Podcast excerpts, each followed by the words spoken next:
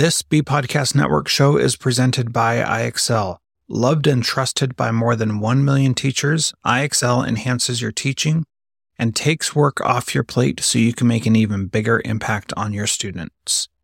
IXL delivers personalized learning across a comprehensive pre K 12 curriculum, including math, language arts, science, and social studies, and helps you assess student performance through actionable, real time insights strengthen daily instruction, close knowledge gaps quickly, and set every student up for success. Want to bring IXL to your school? Learn more at ixl.com slash BE. That's ixl.com slash BE. We are proud to partner with MyFlex Learning. MyFlex Learning is a scheduling platform that helps middle and high schools meet the individual needs of all students. Students can easily create and manage time for flex blocks, win time, activity periods, RTI, counselor and teacher appointments, and so much more. Even my favorite, synergy time. And with its built-in accountability tool and reporting features, My Flex Learning solves your challenges around getting kids where they need to be and understanding how flex time is spent. Make flex time work for you. Visit myflexlearning.com slash BE to learn more and receive $500 off your first year. That's myflexlearning.com slash BE.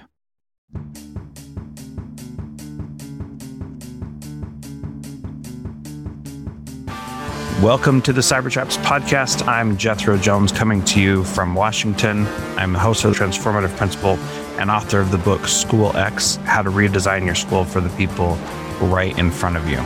I'm a former principal at all levels of K 12 education. Greetings, everyone. Frederick Lane, an author, attorney, and educational consultant based in Brooklyn, New York, and the author of 10 books, including most recently Cyber Traps for Educators 2.0, Raising Cyber Ethical Kids, Cyber Traps for Expecting Moms and Dads. Jethro and I have teamed up to bring timely, entertaining, and useful information to parents, teachers, and others about the risks arising from the use and misuse digital devices. Over the coming weeks and months, we'll be talking to some of the world's leading experts from the fields of education, parenting, sociology, and cyber safety. Join us as we look at what it takes to better navigate our increasingly high tech world. The Cybertraps podcast is a production of the Center for Cyber Ethics, an independent, nonpartisan educational institute dedicated to the study and promotion of cyber ethics as a positive social force through research, curricular development, publishing, and media, professional training, and public advocacy. As a production of the Cybertraps podcast and Center for Cyber Ethics, we are pleased to have Buoyancy Digital as our inaugural mission partner. A digital advertising consultancy with an ethos, Buoyancy was founded by Scott Rabinowitz, who has been in digital media since 1997 and has overseen over $300 million in youth safety compliant ad buys across all digital for IAB, Google, Bing accredited brand and audience safe advertising sales solutions, media buying, and organizational training for media publishers. Reach out to Scott at Scott R Media on LinkedIn or visit Buoyancy Digital at buoyancydigital.com. And if you're listening to this podcast and you're interested in reaching a great audience of parents and educators across the country, contact us for sponsorship opportunities. And greetings, Jethro. Hello, Fred. Good to see you again. Yes, good to see you. I feel like we're finally through the dog days of summer. We'll start yep. getting a little bit of a regular flow, uh, admittedly, after Labor Day. That's right. So it's good to kind of touch base and keep the flow going. So good to see you. Yes, you too. It's uh, it's always nice to do this uh, this podcast, and I love being able to um, focus and and get some exciting stuff done as we talk. So today we're going to be talking about WhatsApp. And last week we did a, or the week before we did a our first deep dive, and um, this one I think is going to be uh, pretty interesting. Also, uh, WhatsApp is an app that billions of people are using. It's just amazing, and really, um, my first exposure to it uh, or rather every exposure is usually through people who are um, who live outside of the United States. It is super popular outside of the United States also. everybody when I would, is not in the yeah. United States uses it. And uh, from anybody that I talk to. No, I think that's absolutely right. And, and when we were over in York uh, last year, it's sort of beginning to be the year before last, but last yeah. year, you know, and, and we wound up in lockdown over there. WhatsApp was a terrific resource, you know, for doing free messaging, free phone calls, free video, all the rest of it, because the technology is built around the idea that you're going to communicate using internet data packets. So there's no use of the cellular network in order to uh, have your communications. And this is basically another variation on the voice over IP technology that's so popular in so many different ways. I think the the power of the ideas is really illustrated, as you were saying, by the fact that these guys invented this thing, wrote this thing back in 2009. And in just 12 years, they've gotten to the point where they have over 2 billion users. That's a quarter of the world's population. Yeah. Just staggering. It, it's mind boggling. And what is so amazing is, um, my, so my dad used to live in Brazil and he moved there in 2006. Mm-hmm. And when he moved there, we pretty much stopped communicating except through email because it was just too difficult. Um, and it, it cost too much to call him on the regular phone. And then he finally got Skype. And so we could start doing video calls. And then he got an iPad and then we could do FaceTime calls. and so I was using, um, instead of calling on my cell phone, because I, I haven't had a landline since I've been an adult, um, there's a technological statement right there. I'm sorry. Do you want to explain when a landline is? yes, it's the phone that is attached to your wall in your house. So, um, so he uh, he moved back um, to the states eventually uh, before he passed away. But you know, we we pretty much couldn't talk to him. I would use Skype to um, to make phone calls to him because he didn't um, have the technology down there uh, for a while. But it it, the very real need of being able to communicate a, around the world instantaneously has existed for a long time, and it's been very expensive to do that um, for for much of our lives. And now it is not just inexpensive, but it is ridiculously cheap, which is free, and it doesn't cost anything. well, and this is of course a great opportunity for me to interject one of my favorite internet quotes of all time which is Stewart Brand's observation back in 1984. Stewart Brand, uh, again, for those of you who are not steeped in all this, was the guy who did the whole Earth catalog in the late 60s, uh, did a ton of work on various technological issues. But he was the one who said specifically that information wants to be free. And he was really talking about the cost of distribution, which is exactly what we're seeing, right? That if you can turn data into little packets and put it on the internet, then the cost of getting one packet from point A to point B is basically zero. And that's where the business model or WhatsApp comes, at least that's where it starts. Yeah. Well, and it's something that everybody has wanted uh, for a long time. And it's amazing that it exists. I mean, just that in and of itself is is pretty awesome. And didn't Stewart Brand start the Long Now Foundation also? That I'd have to look up. I don't recall. You might be right about that, but we're sitting in front of computers. yeah. so, um, so that that's just a separate uh, thing, but yeah. they made a ten thousand year clock also, or they yeah, right, right. ten thousand year clock. So anyway, this project. Yeah, very interesting. We could we could talk about that more later. So uh, let's talk that so you mentioned that it was built in 2009 by two former Yahoo employees, Brian Acton and Jan Koum. Koum. Koum. Koum. BGF. Uh, um, and we've got tons of people using it. And I was going to say he's rich enough he doesn't care how. but yeah, uh, oh. look, I mean, the 2009 thing is interesting, you know, in the sense that it was you know, right around when social media was getting started, Yahoo, of course, was still a fairly, you know, powerful player in all of this. And one of these guys got an iPhone and was a little bit frustrated the messaging capability of the iPhone at that point and thought he could write something better, which is, you know, basically what they did. I think, like so many other entrepreneurs, they were looking for the cash out and they eventually got it. Yeah.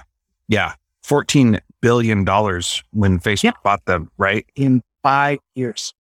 Wow. Yeah. One day I was, I was researching for the show and um, going through some of the information online and one of the early investors, a group under the name of Sequoia provided a bunch of seed money for developing what's happened to a global thing.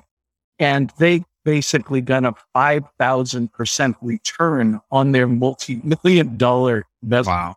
in this one piece of software. I mean, wow. it, and, and, you know, of course, Jethro, this is the thing that, that inspires teens around the world. Like they're going to create the next hot thing and get bought out by a Microsoft and Apple, you know, Facebook, what have you. So this is, um, you know, this is the dream origin story for a lot of people. Yeah. Well, uh, I misspoke. It's 19 billion. Excuse me. Let me get that right. I think I um, billion here, billion there. yeah. So what what is amazing about these these uh, these apps that that people can use is that they are multi-platform, and so people can use them on just about anything. Um, mm-hmm. You can do these huge group chats. I'm in one group chat that has like, I don't know, 75 people in it or something. And it's incredible how, how big it is and that you can have these, these things. You can, um, do broadcasts like where you send it out to all your followers, for example. Um, and you can also do video calls. You can do text messages. You can do audio messages.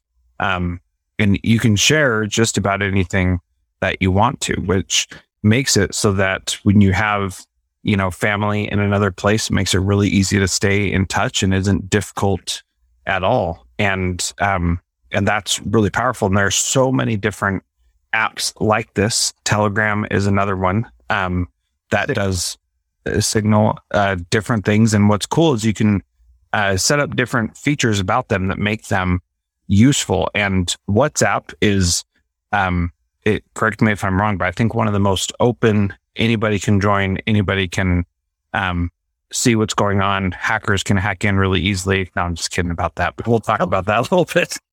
Not that far off. It's a matter of fact. We have issues. yeah. So let's talk first about some of the things that parents should be concerned about. So, um, one of those is there's no verification of the age um, thing, which, you know, we've talked about this multiple times. There's no way to do anything about that, essentially. It's, it's the old uh, on the internet, nobody knows you're a dog. Nobody mm-hmm. knows how old the dog you are either. Uh, yeah, it's, it's the universal problem, right? That if they've got a, um, if they've got an age verification screen at the front of the app, your average 12 year old knows how to manipulate that in order to put in a date that will be accepted by the system.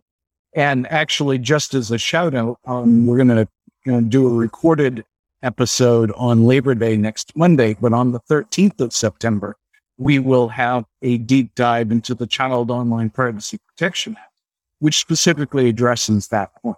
But you know, yeah, that's a real issue that um, if you're not keeping an eye on what apps, literally, what apps are on your child's phone, um, and your 10 year old hears about this, gets curious. It's not that difficult for the 10 year old to get into the WhatsApp system. Yeah. And it really is possible to, um, to be fairly anonymous on there. You do, if I'm not mistaken, you do have to register your phone number. So if you have a phone number, then you have to um, use that to sign up. So that's one way to kind of uh, keep it safer. But then people could also sign up with emails and things like that. So it's not, um, it's not 100% foolproof. It's not, uh, it's not a, a way to make it so that nobody can know, uh, to make it so that everybody knows who you are. Excuse me, is what I was trying to say. So you're going to have some, you can have some level of anonymity on there. Yeah, you should can. And the anonymity is is very much a mixed bag, as, as you and I have discussed, right? I mean, there are absolutely circumstances uh, where anonymity is valuable. Remember, of course, we had Mark Zaid on, the Washington, D.C. national security attorney, talking about the role that anonymity plays with uh, whistleblowers and how mm important that can be in terms of uh, discovering misconduct by public officials and so forth.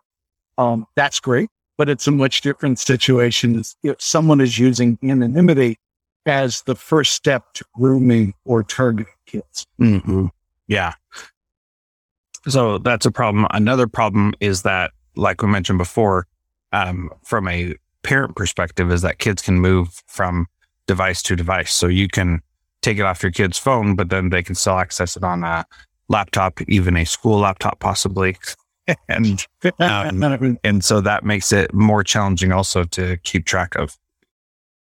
Yeah, that that I think is something parents always need to keep in mind is that you know kids are very gifted at finding different ways to access these services. WhatsApp is interesting because it's well, I guess Instagram does and TikTok, but WhatsApp really does try to bring the messaging component to the desktop. I was playing around with it a little bit this morning and it was really amazing how fast my desktop app, which I just installed today, got populated with the messages. I mean, I haven't used WhatsApp actually in over a year, and all of those messages came flooding back because, um, of course, they're keeping those um, stored on their servers basically indefinitely. Yeah. And, you know, we've talked multiple times also about once you post something on the internet, then it's there forever. and, um, yeah.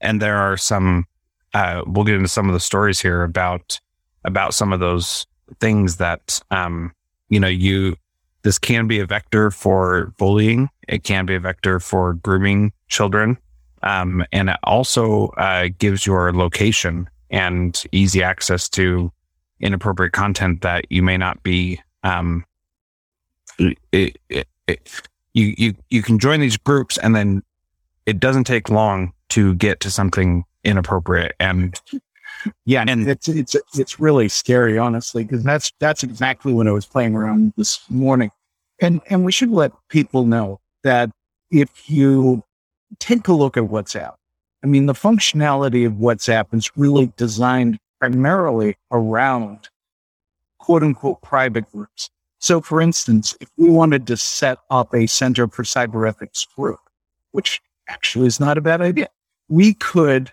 do that for the various board members that we have. And nobody outside of board members would be able to join because they wouldn't know the group ID. And mm. we would have to specifically invite people to do that. But what I discovered today in really researching this is that there are groups which would better be described as quasi private in the sense that a link to an invitation request is published online. And these can be found through search engines. They can be found on Tumblr. They can be found on Reddit. There's even some links in Instagram. And basically, the people who set up those public groups don't turn anyone down. And so, you know, they'll just continue to let people in. And so you have no idea with whom you're interacting. You could be mm-hmm. messaging someone anywhere in the world. And of course, vice versa, because now you're part of that group chat. And the other thing that's relevant about that is that if kids go looking for these public, quote unquote, public group links, um, a significant percentage of them right out of the gate are ones that deal with adult content mm. of various kinds. And so you can get into relatively dark alleys on WhatsApp very quick. Well, and this is the issue with any kind of app that includes messaging with other people um, as it relates to to kids is that once you open that door, then it is very hard for a parent to monitor what a child is doing. And you have to actually go in and look at the messages and hope that your kids haven't deleted them before you've had a chance to see what they've been sending. And this, I think, is one of the most challenging aspects of kids having devices. Um, is these kinds of things where if if a kid is playing a specific game on the device or using a specific app, you can pretty well be assured that they that you have an idea of what they're doing. When it comes to apps that involve messaging, you you have no idea because there is a level of obfuscation there where you can't see what they're doing. They could be spending hours on any app that involves messaging, and you have no idea what it is that they're sending back and forth with other people.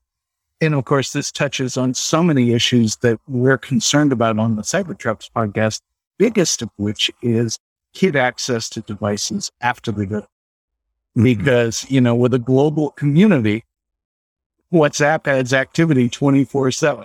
So there's always someone for your child to talk to, regardless of what time zone you're in. And I think that, that that's just one piece of this overall concern we have about the need for a family charging station as long as possible. Mm-hmm. Because what you're really trying to do, I think, is to give yourself as much opportunity to talk to kids before they start using these devices more frequently. And, you know, if you can get through middle school, ideally, with mm. kids not having devices in their bedroom at night, and you can instead use that time to talk to them about what the potential issues are.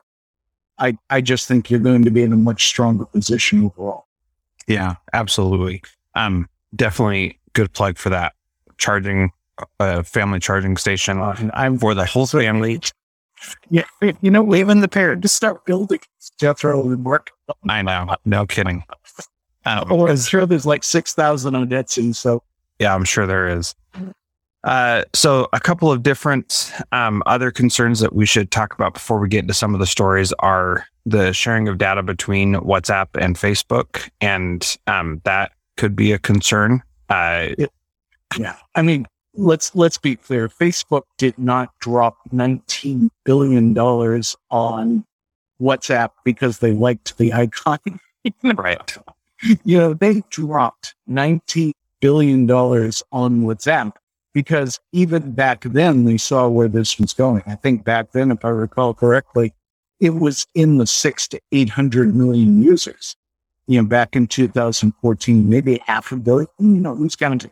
But the point was that they really saw where this was going. And that represents a phenomenal pool of data.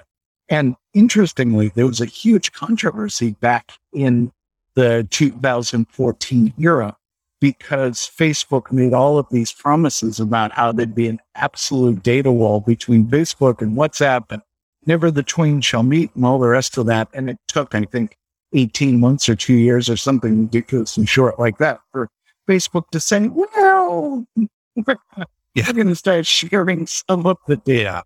And um, now, of course, you know, it's just part of the massive Facebook data ecosystem in which we all live. And that raises real issues for your kids in terms of the size of their digital footprint. And all of this stuff is being chewed through and location is being linked to it. And that's the monetization. How do we figure out you know, as you're talking about what ads do these kids get fed? You know, what kind of products are they likely to buy? Yada yada. Yeah. And and even if um, Facebook is not reading the messages with AI or whatever, which I have a hard time believing they're not. Um, and even if they're not using that for nefarious purposes that we would think are really bad, but just using it for advertising and getting an idea of what you're what you're interested in, what kind of dr- groups you're part of. I mean, that is a whole mess of information as well. And I think that that's something that people should really be aware of as they're thinking about whether or not to use this or allow their kids to use it. And it's, I think that's right. And, you know, again, if the kids are a little bit older and you've had an opportunity to talk through some of the implications of all of this, then I think supervised usage of it can be fine because mm. it's a great way for kids to stay in touch with each other. They're going to, they're absolutely going to message and communicate with other kids. That's just who they are. Yeah. Um, but I think again, there's a role for parents in terms of uh, supervising. Supervision is not surveillance. Surveillance is what the government does. Supervision is what parents do. And they're two different things. That being said, I think that, you know, you're absolutely right, Jethro. One of the real challenges is being, I don't know, maybe obfuscation is is is a little strong, but you know, certainly the the tendency of kids to try to develop a zone of privacy for themselves, right? Because they're they're exploring their relationships. They they want to figure out their identity without parents necessarily hovering. So there's a natural tension there. Like so many other apps, WhatsApp has now developed these, what do they call it? They call it status feature, mm-hmm. which is basically the equivalent of, uh, you know, Snapchats, uh, stories. Everybody's using the same yeah. general idea. So basically, you know, WhatsApp has the ability for kids to put things out in the world and theoretically have it go away in 24 hours or whatever. And it's not as bad of a thing as Snapchat, as everybody listens to us knows. I load Snapchat printing fashion. But I do think that all of disappearing messaging apps carry with them the risk of encouraging content or encouraging behavior that people might not otherwise put out on web because they think it'll go away. And it doesn't go away as quickly as they think. And it can be captured much more easily Yeah. And, and that's where it, there's just so much that we don't know that goes on. And right. it's nearly impossible to keep up with, to be honest, from a parent perspective. Right. So, right. Um, and that, that exactly. So that's really, really the challenge for sure. So I want to talk about some of the uh, stories um, uh, uh, about WhatsApp, and the one that um, that I sent to you a couple weeks ago. Uh, yeah, really from yeah uh, from uh, Preston Byrne, uh, who posted on August twenty August fifteenth. did America just lose Afghanistan because of WhatsApp? And this was a fascinating story that was incredibly timely. And uh, the link is in the show notes, and I encourage you to go read it. But what was totally fascinating to me is that these groups that exist on WhatsApp, basically in Afghanistan, the Taliban posted to those groups to people living in those areas and said, because they know everybody's using WhatsApp anyway, they said, the Taliban is here and you don't need to uh, worry about your security. We've got you. If you need help, message these numbers on WhatsApp and talk about like a grassroots kind of thing where they just said, here we are, we're here. And with very little actual fighting until the last couple days, um, they were able to, you know, basically take over the whole country um, against uh, one of the world superpowers, which is just amazing to me. Well, yeah, and of course, it's it's fair to point out that one of the world's superpowers was not really holding all that much of Afghanistan at that point, so um, it wasn't exactly push them all out thing. But that being said, it it really is the modern corollary of what we saw with the Arab Spring and Twitter. Remember, Twitter got its huge boost overseas when it was used as an organizing tool in Egypt and Tunisia and some of these other countries. And I think that this is, you know, again, one of the great unexplored topics of our time is the way in which these communication apps are changing our globe in unpredictable ways. You know, and, and I think that it sounds hard to correlate, you know, what's happening, for instance, in Afghanistan with what's happening in your kid's bedroom. But this is precisely the point. Don't know what the impact of these apps will be unless you talk to your kids and see what they're doing. And and that really is the issue here is that there are so many things going on that you can't possibly know about um, without that communication and conversation. And right. you know, I am sure that there were kids in Afghanistan who got the message before their parents and knew what was going on before their parents. That's true. right? I mean, it just has to. Dad, guess what? yeah. And well, look, you know, this this is this is a really good point, and you know, the younger generation is going to have organizing tools and capabilities that you and I, especially me, can only imagine in terms of the speed and the reach of what they do and what they say. That being said, one of the other things that parents absolutely need to keep in mind is that, you know, particularly a global app, a hugely popular global app like WhatsApp, has a profound potential for hoaxes and misinformation and so forth. That's been one of the, I think, driving factors of some of the anti uh, COVID, anti vaccine or information, so on and so forth. So, you know, it's not just that your parents, not just that your kids are maybe engaging in groups that would make you uncomfortable or they're talking to people you don't know, but you also need to be aware of what kind of information are they absorbing from these unregulated sources of information. And I'm, you know, I use unregulated more in the sense of just a fire. Not that we want the government regulating, yeah, but just that you have no idea how much is coming into your kid's bedroom. Right. And and that really is the key that they're um they're there are kids all over the world who could be part of these groups in Afghanistan. They and they could have seen what was going on. They could have a lot of those groups that you mentioned are not totally private. And so in order for everybody in the community to have it, it needs to be that quasi private that you talked about. And so kids can certainly be involved in things that they are certainly not mature enough for or ready for um, all throughout the world. And that that's the part where, you know, it it doesn't take much to get to that point. And that's that's one of the concerning things about it also. Well, I absolutely agree, Jethro. And I think you allude to something that that we should plan to talk about at some point, which is um, the phenomenon of child radicalization you know, which is, is something that occurs globally in terms of kids being drawn into things like ISIS. Uh, you know, there was a case in Colorado where three girls tried to travel to the Middle East to join ISIS because they had been reading these groups and, you know, uh, WhatsApp is one vector, but also Reddit. Um, and the, it, to give a shout out to them, I'm sure they'll love that. But you know, there's there are definitely a variety of different places online where kids are getting exposed to information that's very concerning, obviously. Yeah. And and the truth is is that whatever you are exposed to, you start to pay more attention to and believe in more. And what you the media you ingest affects other parts of your lives.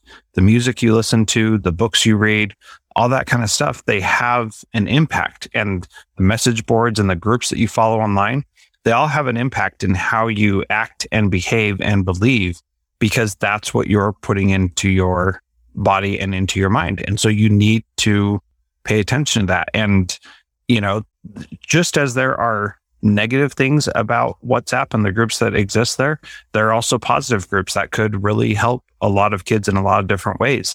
Um, but again, you've got to be talking to your kids about that, pay attention to what they're ingesting and, and make sure that it's, that you're aware and participating in it.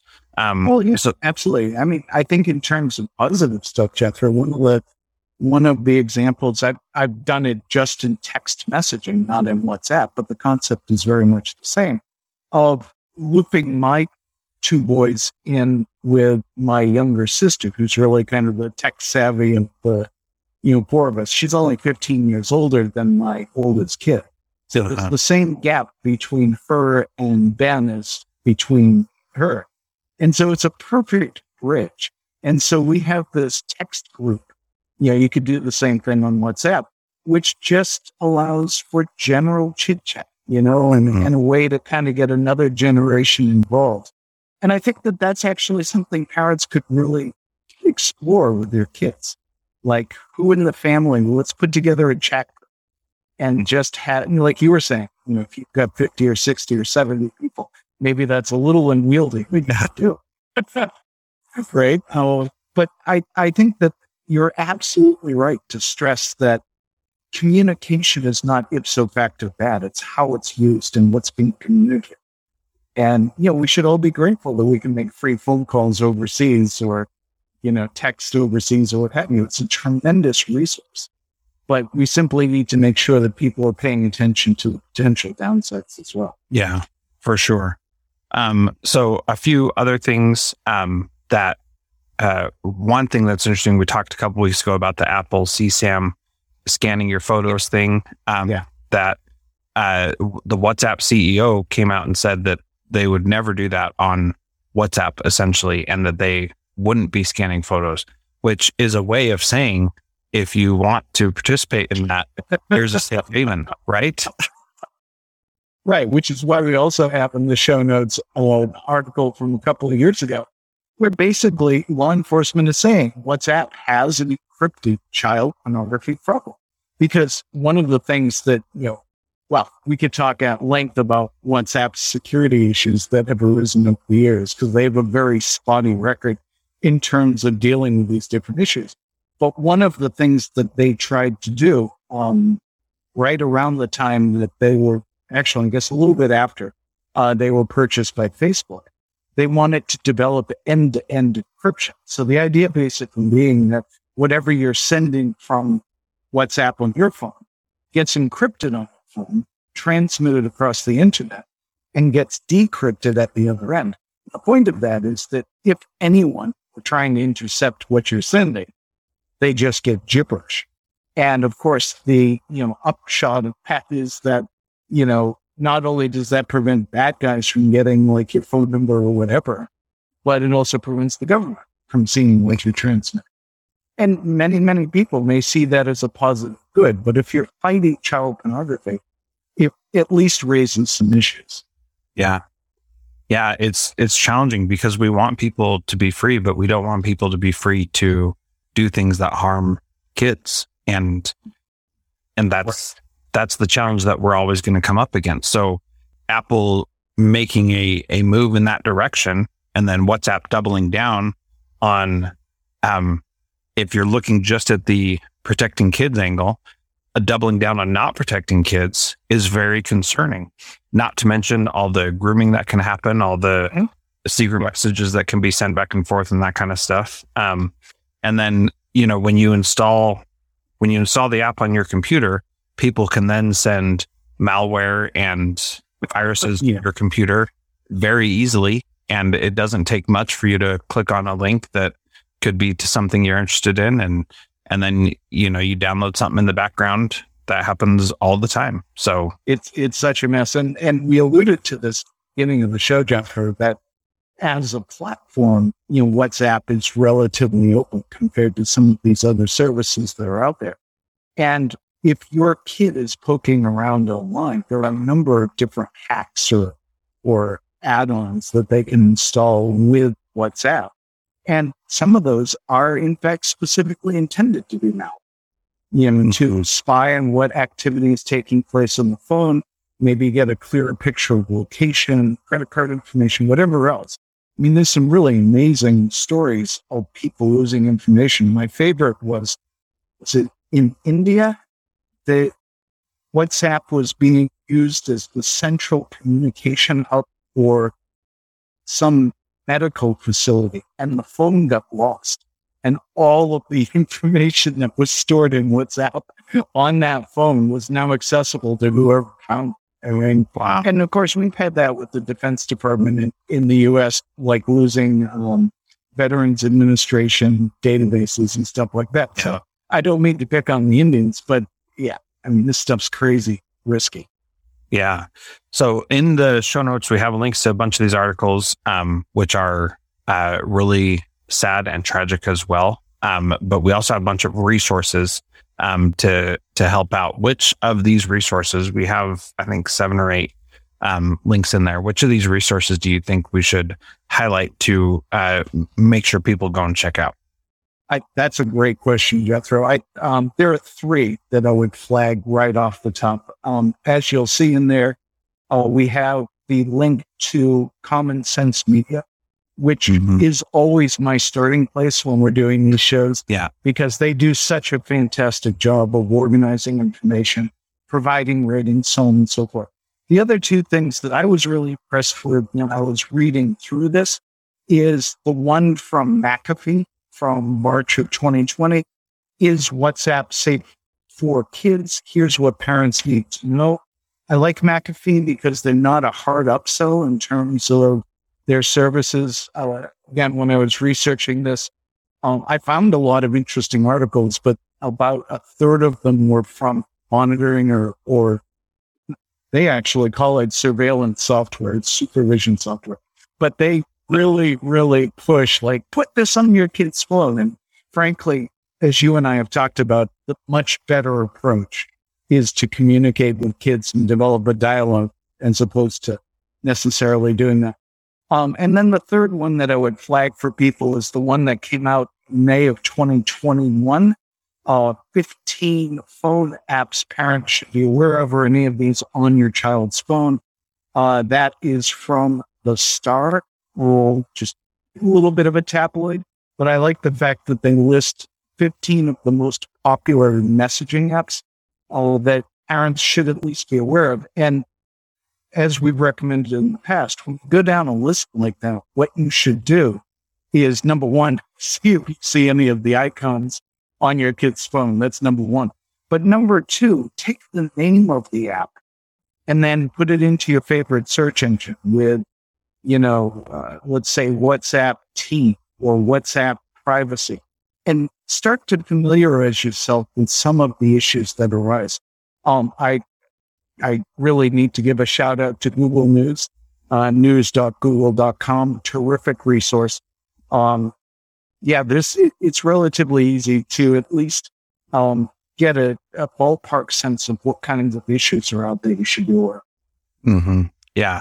And I think that's a really good starting point also. Just, um, when when your child wants a an app on their phone to do a simple Google search like that and figure out what the what's going on out there about that, and you can you can find you know very quickly whether or not this is a, a safe thing for you for your child to be doing or not, and it's pretty easy to see what's on there and if it involves any kind of messaging, then you have to know that you have to be talking with your kid about that.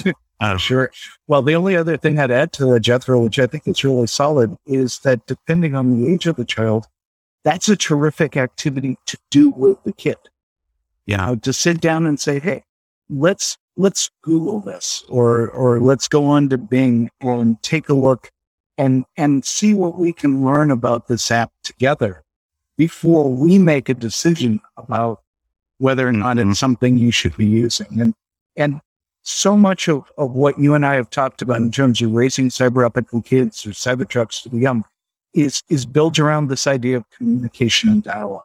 Because if you've got the communication going between you and your kid, they're not, there, there's less time in a sense for them to be out trying to communicate with the rest of the planet, which is literally what we're doing these days.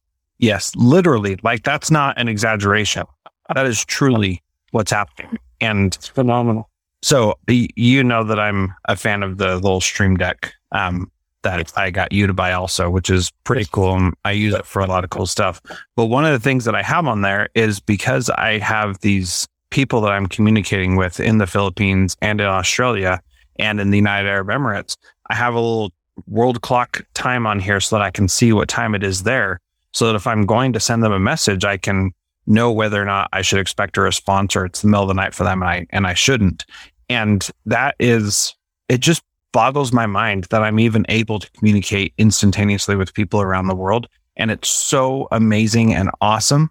And I'm so glad that my kids are growing up in a world where they can do that because the possibilities that they have are going to be endless, both in the positive and in the negative they can go as far down either one of those paths as they choose. Yep. And what we want to do is help our kids make the right choices and go down the good path and not get sucked into um, a darker path that's not going to serve them well, not going to help them and lead to to harm. So we talk about the negatives a lot, and I'm I'm trying to be more positive about what it enables, and and I want to do more of that. But it's just really important to to recognize that uh, that it's easy to find the bad stuff when we need to pay attention to what we're doing. Well, it, what this encourages me to think, Jethro, is we need to edit our opening to have a line in there that says, let's be clear, we love technology.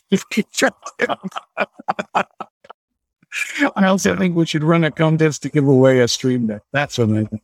Oh, yeah. That's a good idea. Alrighty, Jethro. Well, that wraps up this episode of the Cybertraps podcast. In the coming weeks, we'll continue our coverage of emerging trends in a variety of areas, including digital misconduct, cyber safety, cybersecurity, privacy, and the challenges of high tech parenting.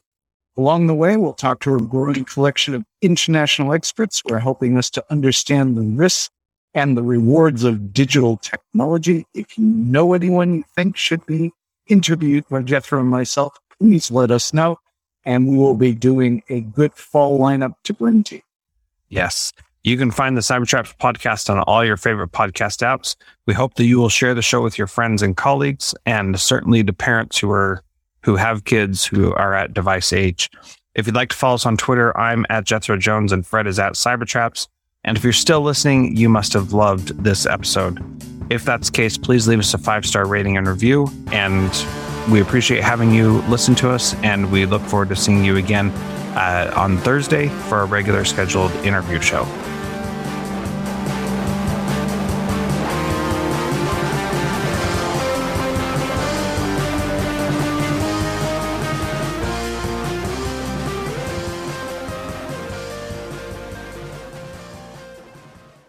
Are lots of solutions out there for giving students what they need when they need it. But when do they actually do all of those things?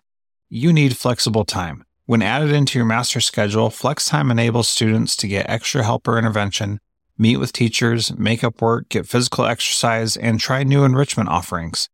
If you're thinking of giving it a try, check out MyFlex Learning, which unlocks the benefits of flexible time without all the headaches you get with it usually. Its intuitive design and SIS integration makes implementation and training a breeze. Make your flex time work for you. Visit myflexlearning.com slash BE to learn more and receive $500 off your first year.